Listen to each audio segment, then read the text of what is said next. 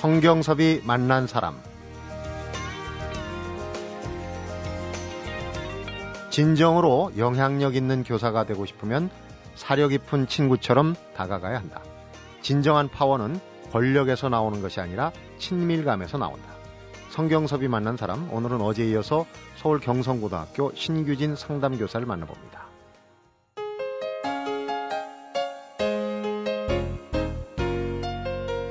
선생님 안녕하십니까? 네, 안녕하십니까? 네, 어제 이어서 좀 얘기를 풀어보도록 하겠습니다. 교직 20년 가운데 절반은 전통적이고 권위 있는 교사로 또 나머지 절반은 상담자로 살려고 노력했다. 어제 네. 이제 그렇게 소개를 드렸는데 사실 학교에서 이 검사 역할을 하는 소추하고 음. 기소하고 혼내는 네. 그런 선생님들은 참 많으신데 네. 어, 변호사 역할을 하는 선생님들은 좀 적다는 생각이 들어요. 근데 우리 어, 신기인 선생님이 이제 바로 변호사 역을 자임하고 계시지 않습니까? 네. 사실 변호사 역할이라는 좀 표현이 거창합니다만 어, 제가 처음에 그 처음부터 그 열정은 있었지만 이렇게 아이들을 뭐 변호하겠다 생각은 하지는 않았습니다. 네. 그러니까 뭐 여전히 다른 학 학급처럼 좀 뒤처지지 말고 음. 어 하라는 그런 이제 이야기를 많이 했었죠. 네. 많이 하고 아 상담이라는 그 대학원에 가서 새롭게 배움을 얻고 음. 그때부터 아이들이 하나 둘씩 미워지지 않더라고요. 그래서 지금은 미운 애가 하나도 없습니다. 아, 네. 예. 그런 경지. 그 상담을 하시면서도 아까 이제 이 변호적인 입장에 얘기한 대화법도 네. 좀 이게 변호적인 입장에 메시지를 네. 전달한 그런 방법이 있다고 네. 그러더라고요. 흔히 이제 상담에서는 그 아이 메시지를 쓰라고 합니다. 음. 나 메시지. 나. 예. 그리고 어, 너 메시지는 쓰지 말아라. 그러니까 너 유 메시지라고 그래서 음. 너는 왜 그러니? 너는 왜 그렇게 하니? 가장 안 좋은 말이 너를 주어로 해서 왜라고 물을 때. 근데 나 메시지는 나는 이렇게 생각해. 그러면 상대방이 저항을 적게 받거든요. 네.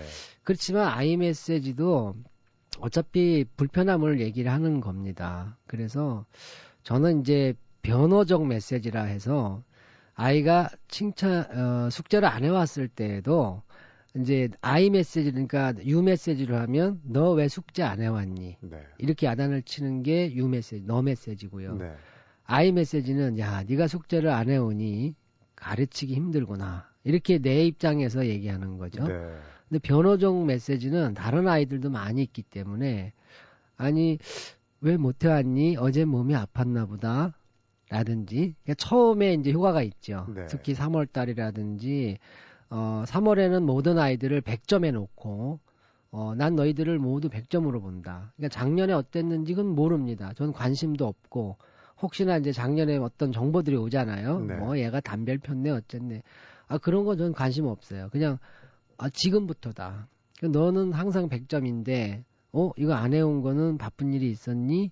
아, 몸이 아팠나 보다. 이렇게 얘기를 해주는 거죠. 그랬을 때 아이가 실제로 그렇지 않더라도 굉장히, 아, 그래도 나를 위해서 여러 애들 앞에서 좀 음. 변호를 해주는구나 하는 그 고마움이라 그럴까요? 그래서 잘하려는 마음이 생겨납니다. 선생님 말씀을 듣다 보니까, 어, 그런 걱정이 살짝 들어요. 사실 상담과 또 학생 생활 지도의 어떤 현실적인 괴리감이랄지 네. 체벌의 효능에 대해서 또 과신하는 분도 계시거든요. 아, 예. 그래서 그런 어떤 지금 좋은 말로 타이르고 이렇게 상담하는 거하고 네. 그다음에 이제 여러 학생들을 하다 보면 효과적으로 효율을 네. 따지다 네. 보면 이제 뭐 체벌 이런 부분도 음. 어, 나오고 하지 않습니까? 그런 괴리는 어떻게 메워야 될까요? 학교 현장에서. 사실 그 심한 체벌은 지금 지금은 거의 없습니다. 심한 체벌을 가하지는 않고요. 대신에 이제 상벌점 제도가 생겨났죠. 학교마다. 네. 이게 뭐 지각을 하면 3점, 뭘 하면 몇 점. 그래서 이제 우리가 언뜻 생각하기에는 어, 되게 이제 합리적인 것 같은 생각이 드는데요. 어, 그런데 아이들이 느끼는 건 다른 것 같아요. 네. 그러니까 이제 체벌이라 하는 거는 옛날에 뭐 나쁜 짓을 했다. 정말 이제 어, 뭐, 이게 슈퍼에 가갖고 뭐 이제 다 물건이 갑자기 탐이 나서 살짝 이렇게 훔친 경우도 있었어요. 네. 그러면 이제 우리가 이 녀석아 그 남의 물건을 훔치면 되느냐고 종아리 걷고 사실은 종아리를 맞을 수도 있죠. 그러면 이 친구가 맞고 잘못했다고 했을 하고 부모님 와갖고 죄송하다고 하고 이렇게 하면은 그걸로 이제 어떤 교육 효과가 있다고도 볼 수 있는데요. 네. 벌점은 즉각적 피드백이 아니고요. 계속 쌓입니다. 그래서 지각, 뭐 복장 위반, 뭐 이래저래 쌓이다 보면 몇십 점이 돼요. 네. 그럼 몇십 점이 되면 그 선도위원회가 열리거든요. 물론 이제 대개는 아 이제 교내 봉사나 이렇게 이제 간단하게 어, 처리를 합니다만 이제 아까처럼 뭐 그 저 편의점에 가서 음. 뭐싼 거지만 뭘 하나 볼펜이든 이렇게 훔쳤을 때는요. 그게 이제 문서로 표현이 되거든요. 절도라고 딱 돼서 뭐 08시 몇 분에 CCTV에 찍혔고 뭐 이런 내용들이 쭉 그 경찰서 조서 같이 꾸며져요. 네. 그거를 어머니 보호자와 함께 와서 자리에 앉아서 여러 그 선생님들과 또 학부모 이게 위원들이 앉아 있는 자리에서 그것들을 낭독할 때 그 어머니와 아이는 굉장히 그 낭패감을 갖습니다. 거의 뭐 법정에 선 것. 그렇죠. 같은. 법정이고 종아리 맞던 때하고는 비교가 안 되게끔 이럴 줄 몰랐다는 거죠. 아이들은 네. 그냥 자기들은 벌점은 사소하게 쌓이지만은 그런 것이 또 어차피 벌이라는 점에서 또 근데 따지고 보면 아까와 같은 절도가 같은 경우는 혼이 나야 마땅하겠죠. 하지만 일반적인 학교의 교칙 위반, 그러니까 뭐, 뭐, 지각이라든지 또 교복, 뭐, 도발, 네. 이런 것은 사실은 동서고금을 넘나드는 절대적인 죄는 아니죠. 네. 다만 학생이고 학교이기 때문에 정해놓은 규칙 일 뿐이고 그렇죠. 그래서 사실 학교 오다가 오늘 봄 날씨가 너무 좋아서 한강변을 걷다가 아 학교 가기 싫어. 이래서 안 갈 수도 있다고 저는 생각해요. 네. 근데 만약에 대학생이 그렇게 하면 낭만이죠. 근데 고3이 그러면 이건 거의 탈영병 취급을 당하기 때문에 네. 그래서 좀 청소년들에겐 좀 야박한 게 아닌가 너무나 그런 생각을 가끔씩 합니다. 네.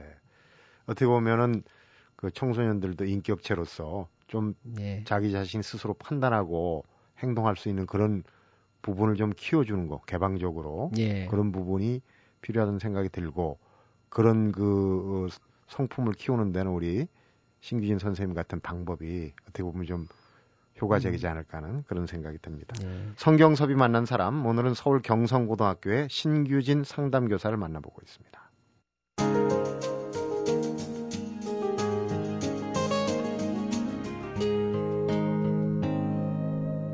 성경섭이 만난 사람.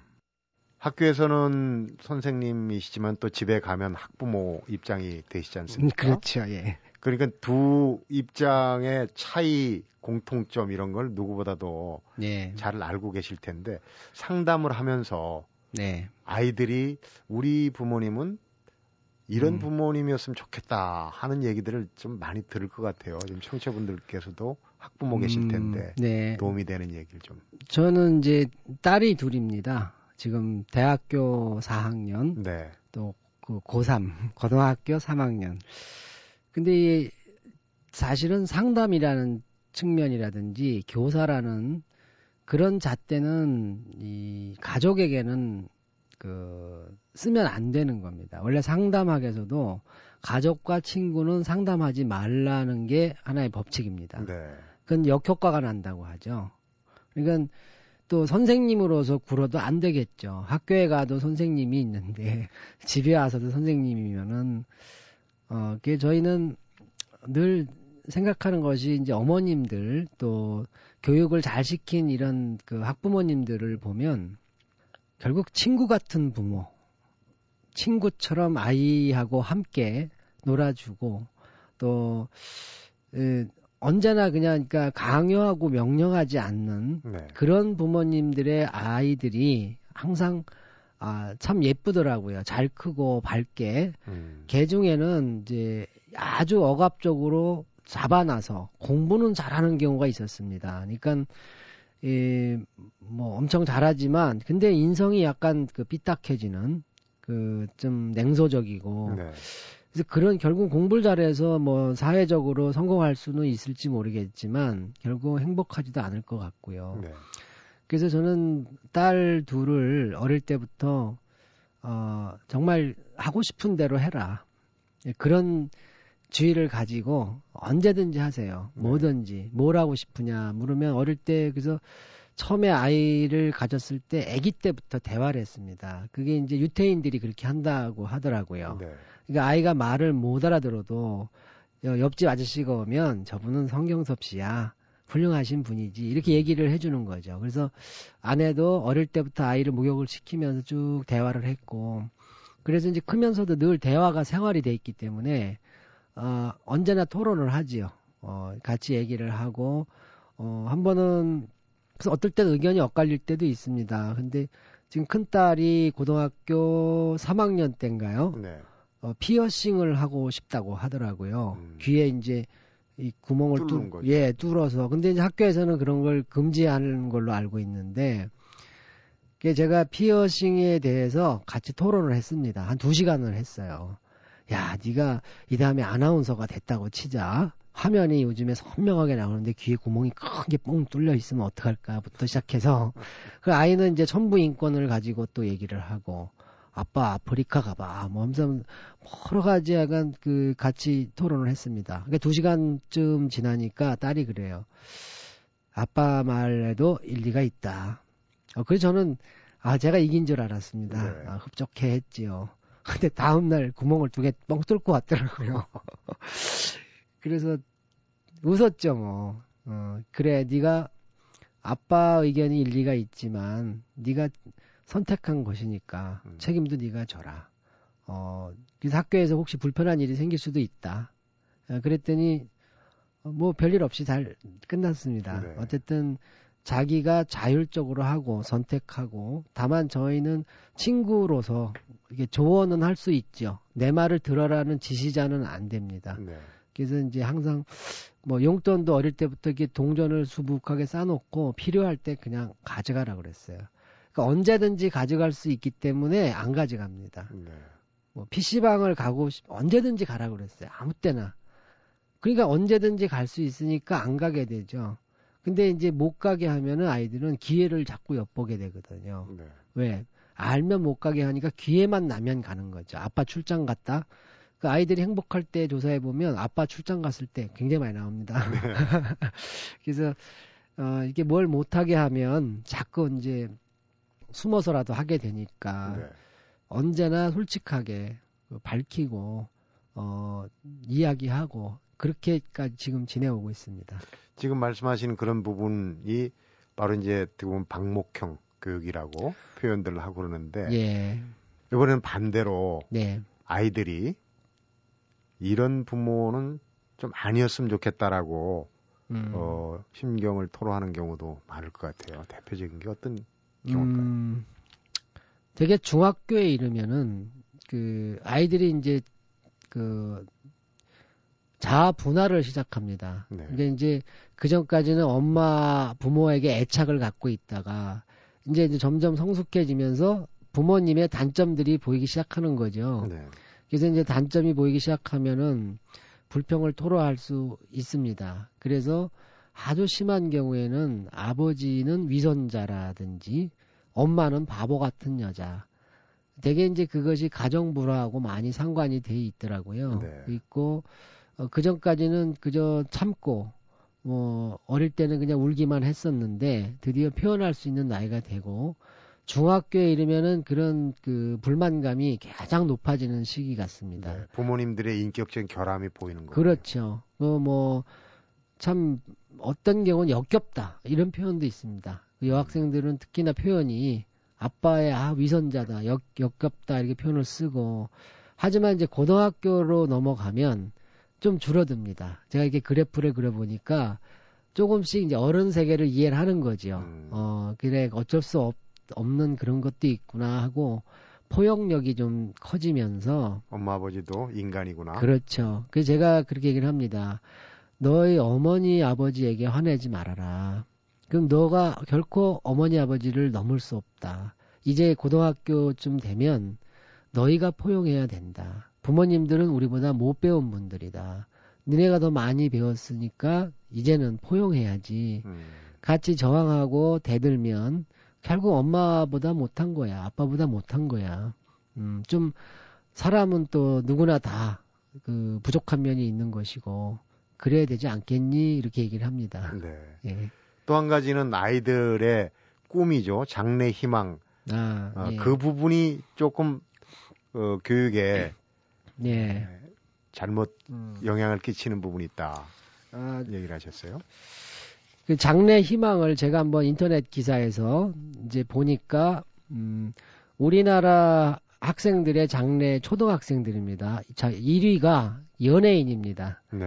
연예인으로 나왔고 2위가 변호사, 검사, 판사 뭐 이런 사자 돌림이고 네. 그다음에 이제 교사가 나오고 어 이런 순이었고요. 근데 일본 학생들 거를 이렇게 보니까 그 여학생들은 음식점 주인이 1위로 나왔어요. 네. 그리고 2위가 꽃집 주인. 그 남학생들은 이제 운동선수, 소방관, 경찰관, 운전기사 이런 게 5위 안에 들었거든요. 그러니까 비교해 보니 우리나라 아이들의 꿈은 좀 화려하고 음. 또 권력적이다 하는 생각이 들었어요. 그러니까 일본 애들에 비해서 상당히 그 꿈이 그 다르죠. 본인 생각이 아닌 부분이 많을 것 같아요. 그렇죠. 그 부모님의 어떤 영향력도 있을 것이고, 그러니까 특히 그 제가 눈여겨본 것은 운전기사와 그냥 직인, 그 일본에서는 직인이라고 하더라고요. 그러니까 네. 소위 기능인 같은 음. 거 같은데 그게 순위 안에 2위에 들어 있고 해서요. 아, 이건 뭐가 잘못된 거지? 이렇게 생각해 보니까 우리나라는 너무나 그 영, 영웅 교육, 훌륭한 사람, 뭐 덕이 높은 선비, 세상을 구한 뭐 장군, 뭐 과학자, 뭐 최근 같으면 뭐 훌륭한 꿈을 이룬 뭐뭐 뭐, 운동 선수든지 네. 이러한 모델들을 쭉 이제 가르치고 배우자 이런 것들이 굉장히 강한데 그 진로의 목표가 지금 운전기사 같은 경우는 우리나라에 한 130명, 130만 어, 명 정도로 나와 있고 네. 비행기 조종사는 5천 명이거든요. 근데 아이들 설문을 해보면 비행기 조종사가 되고 싶다는 애들은 많은데 네. 운전기사가 되고 싶어요 하는 애들은 없어요. 이게 일본에는 많은데 그런 비율적으로 봤을 때 그 아이들의 꿈이 너무나 이제 그 그쪽 그 아주 그 소수가 가질 수 있는 직업에 치우쳐 있다. 네. 그래서 그것이 너무나 물론 어 진로학자들은 초등학교 시기를 환상기라고 흔히 부릅니다. 근데 환상이 너무 지나쳐서 계속 가지고 가면서 네. 자꾸만 이제 꿈을 줄여나가죠, 우리는요. 그러니까 어릴 때부터 국회의원이 되겠어요, 뭐 대통령이 되겠어요. 이런 꿈은 사실은 어릴 때는 그 가당치도 않은 얘기예요. 어떻게 될 수도 없는 것이고 네. 저절로 크면서 그런 욕구가 발달하고 그래서 나중에 점점 꿈을 키워가는 쪽으로 진로 지도가 이루어져야 되는데 네. 우리는 거꾸로 아, 안 된다. 그러니까 높은 것부터 잡아놓고 그런 교육을 하고 있는 것이 아닌가 하는 생각을 했고요. 점점 쪼그라드는 거죠. 예. 근데 왜 그렇게 부모들이 그런 마음을 품을까? 그게 바로 직업에 대한 가치요. 모든 직업은 아, 동등하고 평등하고 귀천이 없다고 이렇게 가르치지 않습니까? 네. 그런데 실제로 그 사회에서 느끼는 피부로 느끼는 것은 가진 자들의 그 뭐라 그럴까요?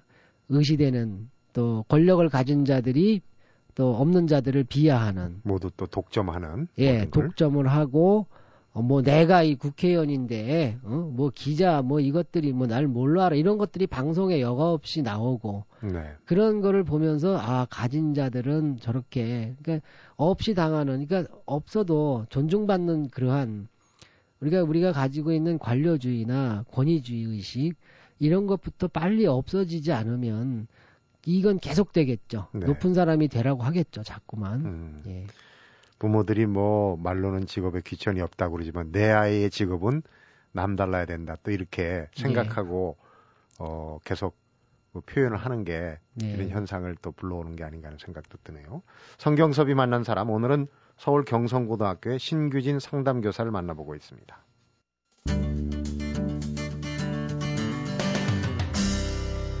성경섭이 만난 사람. 신규진 선생님이 인터넷 아이디 아직도 바퀴 달린 집을 쓰십니까? 아 예. 어, 과학을 가르치시는 분이라 무슨 어 과학적인 아이디어인가 그랬더니 그게 아니라 소시적의 아, 어떤 예. 추억이 배어 있는 바퀴 달린 집. 예, 바퀴 달린 집은 그러니까 저희가 부모님께서 미군 부대 물건 장사를 하셨습니다. 네. 그러니까 소위 양키 물건이라고 했죠. 예전에. 예, 그래서 이제 저희 집이 아직도 부평인데요. 그 부평의 철길 옆에 무허가 건물을 짓고 네. 아, 거기서 이제 장사를 하셨어요. 장사를 쭉 하시는데 이게 무허가다 보니까 이제 철거를 많이 당했습니다. 불시에 철거 반원들이 들이닥치죠. 그렇죠. 그래서 이제 철거를 누가 이제 민원을 넣나 봐요. 그 옆에 이제 공장이 하나 있었는데 저희 집 때문에 아마 좀 성가셨던 것 같아요. 괜히 그런 경우도 있었고 철도청에서 나온 적도 있고 어느 날 제가 학교 갔다 오니까 집이 없는 거예요. 네. 집이 없어져 없어져 버렸어요. 예, 전부 판자만 있고 이제 그게 다 이제 두드려 부셔가지고 없어진 거죠. 근데 그게 한 번이 아니었고 제 기억에 한 여섯 일곱 번 이상 됐습니다. 네. 근데 제가 그날 부서져서 부모님들도 낙, 낙담을 하고 또 어머니가 앉아서 그 울고 하시는 모습을 보면 정말 가슴이 아팠죠. 음, 그런데 다음 날 되면 또 집이 생겼어요. 그 옆에 이제 그 군인 부대가 있었는데 네. 저녁에 군인들이 나와서 집을 지어주는 거야 다시요. 저희가 이게 철조망하고 이렇게 있었는데 저희 집에서 이제 뭐 아줌마 뭐 김치 좀 줘요. 그래서 이제 인심을 많이 베풀고 살았기 때문에 네. 군인들도 아유 저기 저기 아저씨네 집이 또 오늘 부서졌네. 그러면 나와서 정말 또 업그레이드된 집으로 또 바뀌더라고요. 네. 그래서 참 그 또 아버지도 그렇고 뭐 어머니도 그렇고 긍정적으로 그래서 이제 다음 날 또 짓고 또 이제 장사를 하고 그래서 이제 제가 6학년 때까지 했거든요. 그러니까 거의 6년, 7년을 했는데 마지막에 이제 그 또 철거반이 오기로 되어 있는 정보가 왔는데 네. 아버지께서 고물상에 가서 쇠바퀴를 사오셨어요. 네. 쇠바퀴가 이제 한 지름이 한 20cm쯤 되는 건데 음. 그걸 집에 네 기퉁이에다가 이렇게 달았습니다. 네. 이렇게 달아놓고 철거반이 왔어요 구청에서. 그랬더니 그 아버지가 우리 집은 바퀴가 달려 있다. 바퀴가 달려 있으니까 당신들이 이걸 사진을 찍어 가세요. 음? 철거하러 갔더니 바퀴가 달려 있어서 움직여서 딴 데로 가서 철거할 수가 없었다. 네. 이렇게 얘기를 해 주십시오. 근데 이 사람들도 참 인정이 있는지라 그 장면을 보고 그 참 좀 뭔가 뭉클했던 것 같아요. 네. 그래서 그날은 철거를 안 하고 이분들이 그냥 사진만 찍고 음. 돌아간 적이 있습니다. 그래서 그때 그 기억이 참 새롭고 그래서 우리 집은 바퀴가 달려 있다. 그래서 어 그리고 이제 아버지께서도 꿈이 참 소박하셨어요. 네. 그래서 내가 아버지 나 커서 뭐가 되죠? 그러면 제가 이제 그림을 잘 그렸습니다. 그러니까 야 너 화가가 되라 그러시더라고요. 네. 그런데 제가 물었어요. 화가가 되면 그럼 월급은 누가 줘요? 그랬죠. 그랬더니 아버지도 그건 생각을 안 해보셨던 거예요. 그래서 월급을 누가 줄까? 그러더니 박수를 갑자기 탁 치시더니 야, 너 극장 간판을 그려라 그러시더라고요.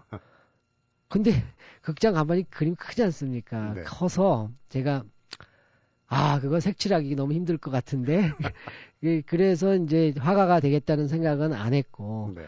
그 아버지의 꿈도 저보고 높은 사람이 되라든지 돈 많이 버는 사람이 되라고 하진 않고요. 네.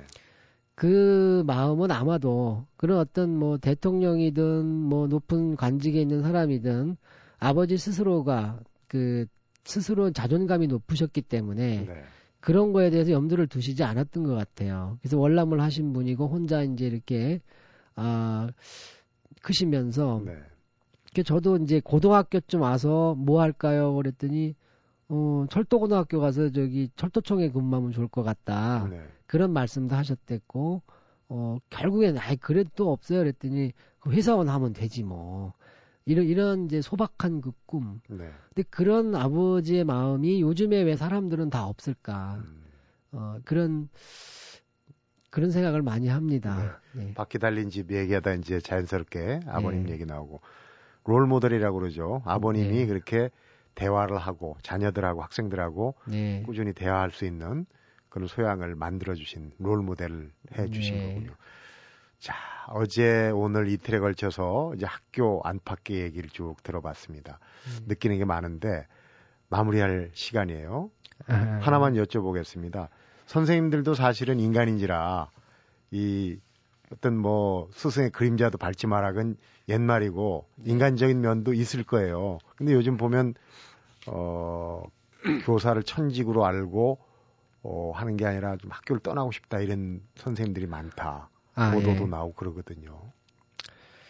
사실 음 학교 교실 붕괴, 학교 붕괴 이런 이야기가 나오기 시작할 때부터 많은 분들이 이제 학교를 하나 둘씩 떠나셨습니다. 네.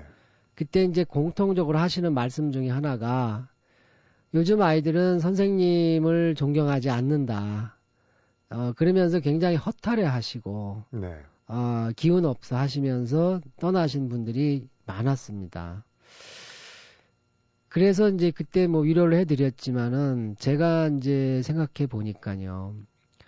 존경이라는 거는 내가 달라고 그래서 주는 게 아니지 않습니까? 네. 내가 교사라는 이유 하나만으로 아이들은 학생들은 교사를 존경해야 된다는 법칙은 없다고 생각합니다. 우리가 내가 존중 존중받을 권리는 있지요. 학생들에게 나를 존중해다오라고 얘기할 수 있고 나도 학생들을 존중해야 되거든요. 네. 동등한 선에서 서로 존중해야 되지. 일방적으로 나는 교사니 너는 존경해라. 이런 것은 마치 네가 날 사랑해라 이런 것과 마찬가지 그 메시지가 아닌가 싶습니다. 네. 그 존경이라는 것은 남이 주는 것이고 또 권위라는 것도 그렇죠. 어, 권위도 남이 나에게 주는 것이지. 인정해줘야지 권위가 쓰는 거죠. 그렇죠. 내가 갖고자 하면 그건 권력이죠. 내가 교사니까 직책으로 너희들을 어떻게 할 거라든지. 어, 그래서 우리가 이제 권위라는 거는 남에게 사랑받는 것처럼 그 학생이나 부모나 어, 주변인들이 저희에게 선사하는 선물이라고 생각합니다. 네. 그걸 가지고 선물 안 준다고 불평하기에는 어 그러니까 그만큼 우리 교사들이요 이, 일이 너무 많습니다. 그러니까 어, 공문이 1년에 1만 5천 건이 작년에 내, 주고받았습니다. 개인적으로. 아, 그러니까 학교 전체요. 학교 전체. 1만 5천 건이면 엄청난 숫자죠. 네. 그러니까 옛날에는 문서 수발을 이렇게 사람이 갔다 왔다 하면서 하니까 항공문 처리에 일주씩 걸렸거든요. 근데 지금은 이제 전자 문서기 때문에 클릭만 하면 가잖아요. 네. 그래서 업무가 경감된 게 아니라 일거리가 굉장히 많이 늘었어요. 오히려 전자문서 때문에 일이 그렇죠. 그 교육청에서도 문세 보내고 그냥 앉아서 놀지는 않을 거 아니에요.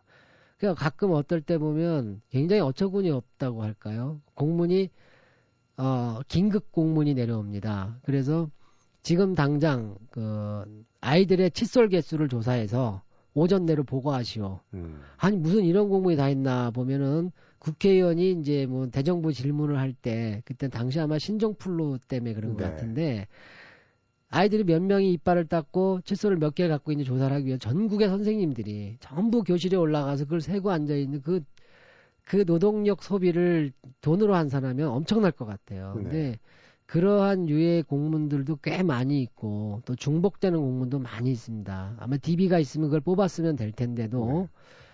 그래서 이 선생님들은 사실은 밖에서 보면 이렇게 방학도 있고 뭐 그런 것 같아서 굉장히 어 그럴 듯해 보이고 한가로워 직종이죠. 예, 그렇게 보이지만 사실 학원이나 회사 다니다 오신 분들도 가끔 있었어요. 그런데 한달 해보고 나서는 아 그리고 몇달몇 년 후에 그만두신 분이 많아요. 음. 내가 밖에서 생각했던 교사는 환상이었구나.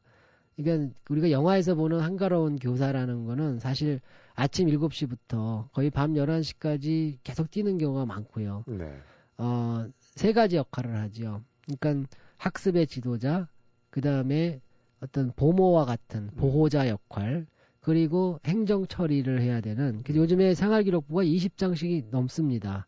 하나의 생활기록부를 쓰려면 아이가 무슨 독도를 했는지까지 독후감까지 전부 다 실어줘야 돼요. 음. 그래서 아이의 한 자서전을 써줘야 될 정도로 양이 많기 때문에 담임을 맡다 보면 그 일에 푹 빠져가지고 도저히 헤어나기 힘들 정도로 일이 네. 많습니다.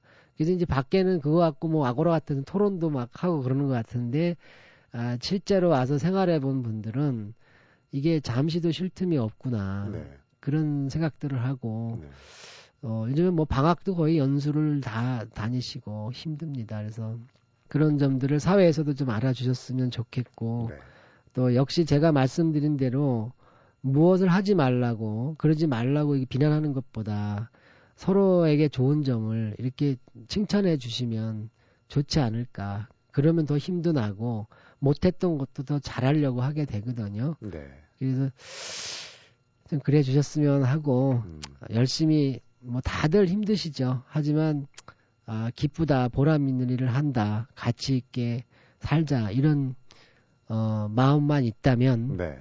보다 좀 행복하고 우리나라 학교도 아 아이들은 학교가 제일 좋아 이런 어, 나라가 되지 않을까 그런 꿈을 꿔봅니다. 네.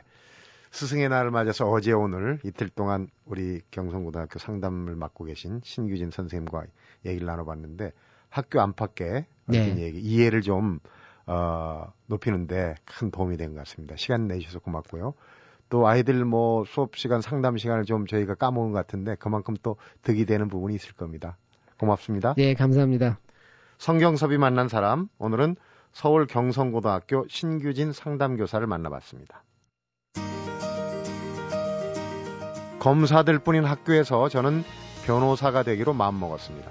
이런 신규진 선생님의 다짐은 모든 학생과 학부모들에게 든든한 울타리와도 같을 겁니다. 스승의 날을 맞아서 어제와 오늘 이틀에 걸쳐서 얘기를 들으면서 신규진 선생님 같은 분이 계시는 한 우리 교육에 희망이 있다 이런 생각을 갖게 됐습니다. 성경섭이 만난 사람 오늘은 여기서 인사드리겠습니다.